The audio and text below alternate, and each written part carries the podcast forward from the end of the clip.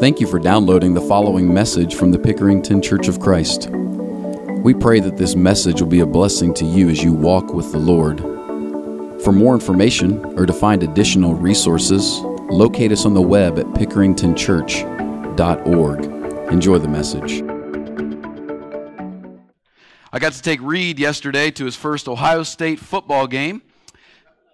It was a blowout and it was cold, but we made it all the way down there. Um, got to the stadium, made it all the way up to our seats. We were in the C deck, which is up at the top, row 20, uh, seat 11 and 12. It was super fun, section 11. And we get up there, and, you know, walking up the steps, it's pretty steep, and Reed's not really all the way looking just yet. And he gets it up there and he sits down and he sees 102,000 people. And he's like, whoa. And I know all he's thinking about is like, the number of views on YouTube that equals, and that's a lot, you know, 100,000. He's like doing the math probably, and I'm just kidding. And um, and all of a sudden, you know, we're sitting there getting ready to enjoy the game, and uh, they've done all the um, running out of the tunnel, and there's these two open seats just right in front of us that are a little bit more. Our our row was really tight and squeezed, and um, these two seats in front of us, I was starting to think, you know what I'm thinking, right?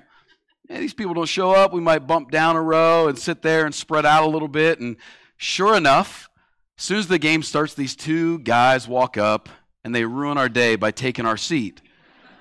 it turns out that these two guys, one of them was Lisa's cousin from Shawnee.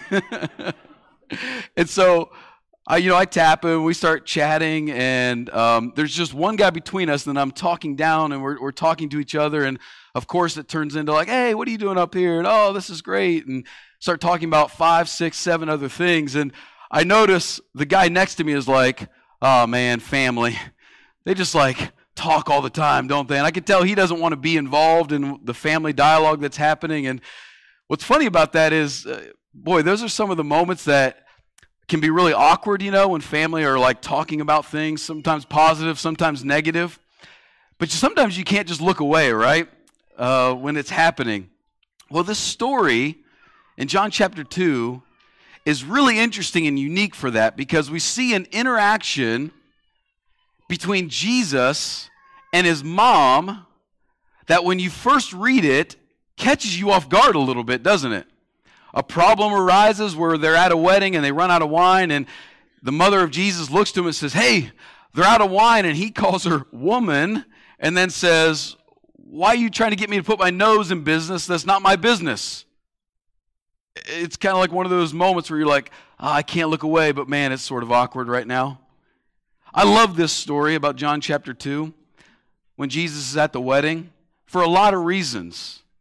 Mainly because it's really familiar to us, it's really normal. You see, Jesus here is at a wedding and something goes wrong. And if you've been to weddings or been in weddings, you know almost inevitably something's going to go wrong at a wedding and something does go wrong and there's two family members hashing some business out and man there's so much you can learn about jesus i, just love the human element of jesus in this story where we learn things like jesus having a community and of friends Jesus was a man that was invited to a wedding. That tells you a lot about him. That he was a guy who had friends. He was a guy who had people that were connected to him. Cana, this area, was a tight knit community, and Jesus was very much a part of it. Jesus and his mom, Jesus, pardon me, had a mom that wanted him to tell him what to do. Most likely, Joseph was gone at this point. All the indications are that he probably died somewhere between Jesus when he was 12 and this wedding. Um, we just don't hear anything about him in the way that Jesus takes care of her, and especially at the cross. When he tells John, This is now your mother, please take care of her, we get the idea that Jesus, probably his uh, earthly father, Joseph, had passed away. And Mary is doing something that's probably habit for her. A problem arises. My oldest son is here. Will you please help me take care of this? This is probably someone that is close to Jesus and Mary at this wedding, and Mary wants help. And it's a special moment because in this moment, Mary simultaneously knows who Jesus is, but doesn't know. She remembers the angel visit. She remembers the prophet and the prophetess who told about who Jesus was. She remembers Luke chapter 2, the story that Luke tells about leaving Jesus in Jerusalem and Jesus saying, I've got to be about my Father's business. She remembers these things and she knows he's special, but she doesn't know exactly how that all works out. And Jesus is here is very normal too because we see him having to take a stand on his own when he says to her, I must be about my Father's business. He gets an order from his mom, but he knows his obligation is to the Father when he says, It's not my time yet. Only God alone determines what I do and where I do, my Father in heaven. And Jesus was willing to help out. So, sort of interesting, isn't it, this story, that Jesus was willing to help out. This was a socially embarrassing situation, but it wasn't life threatening. Nobody's life was on the line because they ran out of wine at the wedding. It just meant the party ended early. People had to go home, and the family that was hosting the wedding was probably pretty embarrassed to show their face around town for a long time. So, a lot of people have wondered. I think it's kind of cool that Jesus helped them out, but a lot of people have wondered why would Jesus use his power in this way? And even more so, why would John choose to record this in a narrative that's intended to help us know who Jesus is, to become Christians, to become followers of him. That's why John wrote the stories that he wrote. He told us in chapter 20, I've recorded these things so you'll believe in him. Why would he tell us this story? Well, if you look down at verse 11, he tells us exactly why. In verse 11, it says, This is the first of his signs Jesus did at Cana in Galilee, and he manifested his glory, and his disciples believed in him. You see, this story is more than just a solution to some social embarrassment.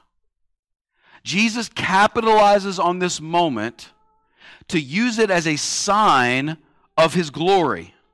His glory meaning to tell us who he really is, to explain to us his greatness, to manifest to us the reality about him. Now, how in the world is Jesus going to take solving a wedding problem, being out of wine and making water into wine, and declare to us a sign to be crystal clear about who he is? Well, he does it perfectly if you watch this story very carefully. This story is simple, but it is profound. And what Jesus does in this story is he takes a common moment and makes himself a living parable for his disciples to never forget to know who he is. Let's answer two really simple questions from this story. One, Jesus tells us in living parable form the first thing what he came to do here on earth. Yes, this story at the wedding, water to wine, has within it the reason Jesus came to earth. His earthly mission, his purpose is on full display in this simple little event. It all starts with the way he answers his mom. So if you go back to that part of the story, right, it's a little bit strange. They're out of wine, and Mary looks at Jesus and says, Hey, Jesus, they're out of wine. And as I mentioned, Cana was a small, tight knit community.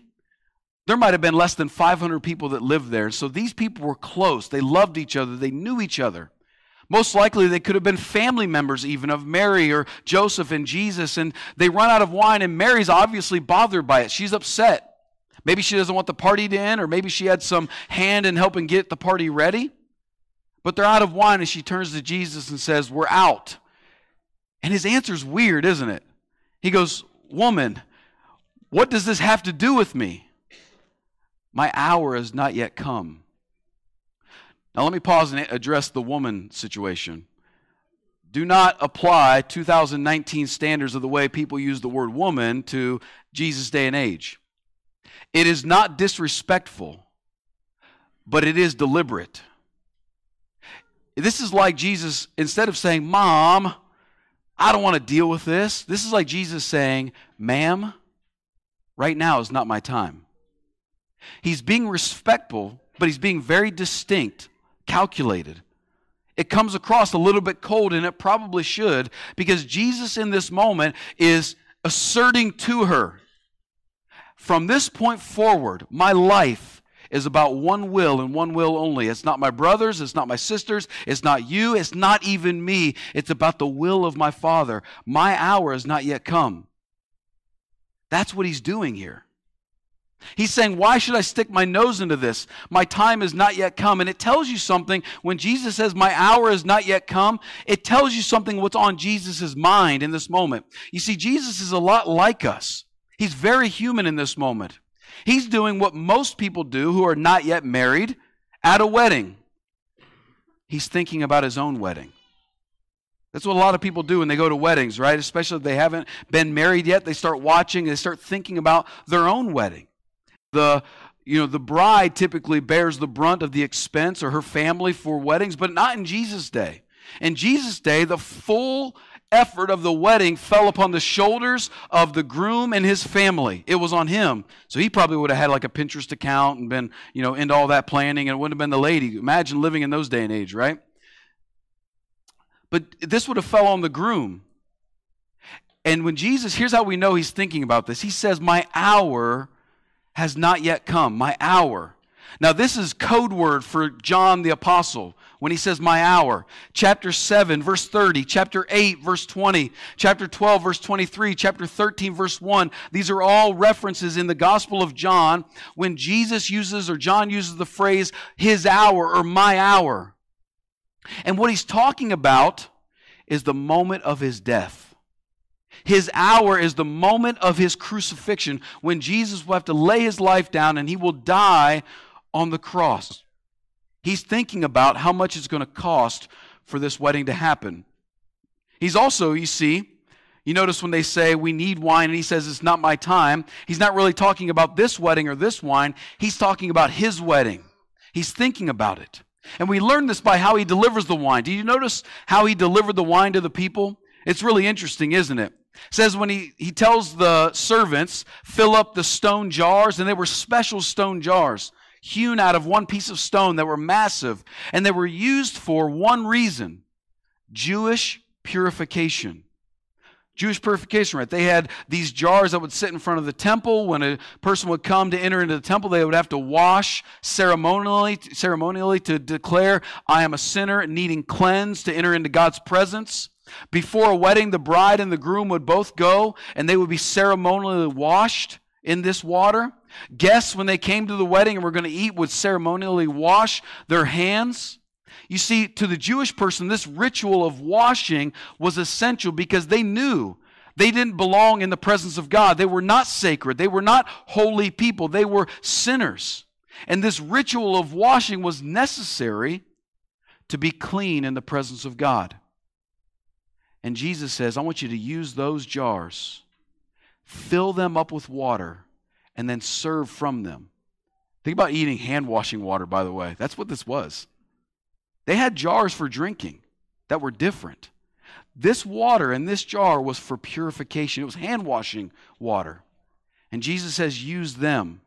Here's what he's trying to say. This old way that you guys have always thought about getting yourself cleansed to be in the presence of God, is no longer the way it's going to work. I will take your old way and I'm going to serve out of that new wine, better wine. It reminds us of the cup that he talks about having to drink when he's in the upper room, when he says, or I'm sorry, not in the upper room, but when he, the cup he has to drink eh, when he's in the garden, when he says, God, if there's any other way, any other way for this to happen, make it that way. Let this cup pass from me. But nevertheless, I'll drink it. And it reminds us of the cup in the upper room when he said to his followers, This cup right here, full of this fruit of the vine, is actually my blood that is poured out for the covenant that we're going to enter into, this marriage we're going to enter into. And I will drink of it new again with you in the kingdom. It's going to become a cup of blessing. This cost was heavy, this idea of taking the cup, but Jesus did it. He paid the price for our wedding and he delivered the new wine. This story doesn't just tell us what Jesus came to do, it also tells us who Jesus came to be. There's two really important characters in the story that fail at their job that Jesus saves their skin. The first one is the master of the feast, and we learn that Jesus came to be the true and greater master of the feast. Now, his job was to be the right hand to the groom's family, to plan out the number of people that are going to be there, to figure out what the provisions were going to be to know what the cost was going to be, to make sure all the logistics were taken care of. He's kind of like the wedding planner, so to speak, and he's making sure everything happens. So the failure on his part was not, not that he didn't have enough money, was that he didn't plan properly. He ran out of the wine. You see, his job was to help the groom be fully prepared, but he wasn't. His job was to make sure this party, this feast, went well and didn't reminds me so much of how Jesus describes what the kingdom of God would be like. In Matthew 22, verse 2, Jesus said, The kingdom of heaven is like a feast. Now, here's why this is important. The kingdom of heaven, referencing those who come into a relationship with Jesus Christ, who join the body of Christ, the church, are part of the kingdom of God. He says the kingdom of God doesn't have feasts, like occasionally, like the Jews had three major ones in their calendar year. He doesn't say that the kingdom of God will have feasts. He says the kingdom of God is a feast. The experience of being in the kingdom of God is the experience of being at a feast, never ending. That's why the Bible over and over uses sensory words for us to understand how we relate to God. Like Psalm 34 says, to taste and to see that the Lord is good. He's calling for us to use these sensory ideas to know what it's like to connect to God. Jesus said you've got to hunger and thirst.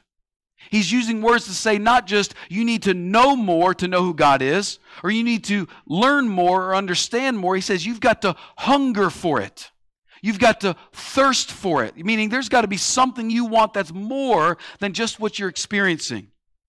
And then you begin to, if you hunger and thirst, you begin to experience what the Bible calls delight, like Psalm 37 talks about delighting in the Lord. And then ultimately, if you hunger and thirst to begin to delight in God, you'll have what the Bible describes as satisfaction. Do you see all these sensory words about what it's like to connect to God? You see, what he's driving us to is understanding that being connected to God is more than just learning new things, is experiencing Him, knowing Him fully, and being satisfied in Him. I like to think of it this way it's sort of like any of you ever have to go to two Thanksgiving meals on uh, Thanksgiving Day? It, you know, it's not a punishment, it's wonderful, right? But if the first one you go to, cross your fingers, is great. It's got all the right things. You know, the stuffing doesn't have celery in it, and there's whipped cream for the pumpkin pie, and, you know, they do it all the right way. Um, and you eat and eat, and you think, right? Okay, I know I got to go to another one, so let's pace ourselves. And by the time you finish your third plate, you've just thrown the rules out, and you're so full and you have to go to the next one. You get to the next one, and that person wants to feed you right. And how do you feel? You're like, oh man, I'm good, right? You see, Jesus is saying being in the kingdom is like saying, man, I'm good. I got everything I need. I delight in him. I'm satisfied. The kingdom is like a feast, and Jesus is the true master of the feast that never runs out of what we need. But he's also the true groom you're really looking for. This was the groom's fault. He needed to have enough provisions for this party to happen. Now, wine was a big deal for the Jewish person. It was a sign of provision, a sign of blessing, a sign of source of joy from God. Psalm 104 talks about this. And the groom ran out of this. The groom was supposed to supply the source that they believed to be a, a, a blessing to people. And the groom ran out. And here's the deeper truth that you've got to get. With every other groom in life, with every other being in life, with every other opportunity in life, the wine eventually runs out. Whether it be another person that you believe that can fulfill you, another job that you believe will be the satisfaction of your soul, whatever it is that you fill in the blank that says, when I have this, my life is right, will eventually run out. It could be your health, it could be money, it could be a person, it could be a purpose or a job. That will eventually have a shelf life and it runs out. Jesus is the groom that provides wine that never runs out. I'm reminded so much of Psalm 92. Listen to this. Psalm 92, verse four, uh, 12 through 15 says, The righteous flourish like the palm tree and grow like a cedar in Lebanon. They are planted in the house of the Lord. They flourish in the courts of our God. Now listen to the second part. They still bear fruit when? In old age. They are ever full of sap and green to declare that the Lord is upright. He is my rock and there is no unrighteousness in him. Here's what's great about being in the kingdom, about Jesus being the true groom, is that for the rest of your life, you never run out of the joy. In fact, it gets better and better as you go. Would some older Christians say amen to that? Is it true? Because some of us younger Christians want to give up sometimes. Some of us preaching 36 year old Christians wonder, can I do this the rest of my life? I see a lot of my contemporaries that are my age that their life is going well and they've got things that look better and their life is easier. And I wonder, man, can I do this for the next 30 or 40? And then I'm reminded of some older Christians in this fellowship right now that I look at them and say, man, Jesus gets better and better and better as you go. He never runs out. You see, when you're connected to Jesus, not just in your mind, but in your heart and your soul, when He becomes the groom that fulfills your life, you never run out of joy. Life gets better. Jesus is the groom, the one you are actually looking for, the thing you think you need. And here's what I love about Jesus, and I'll finish with this He actually wants to be that for you. I don't know how you think about Jesus. If he's like up in heaven right now, like, you know, stroking his, you know, beard and thinking like, oh, I don't like you and you frustrate me and you're never perfect enough and look what I did for you. And he's like sort of passive aggressive Jesus. I don't know how you interact with him. But Jesus is the groom, not only that you need, but the one that he wants you. How do I know? Listen to Psalm 62, verse 5.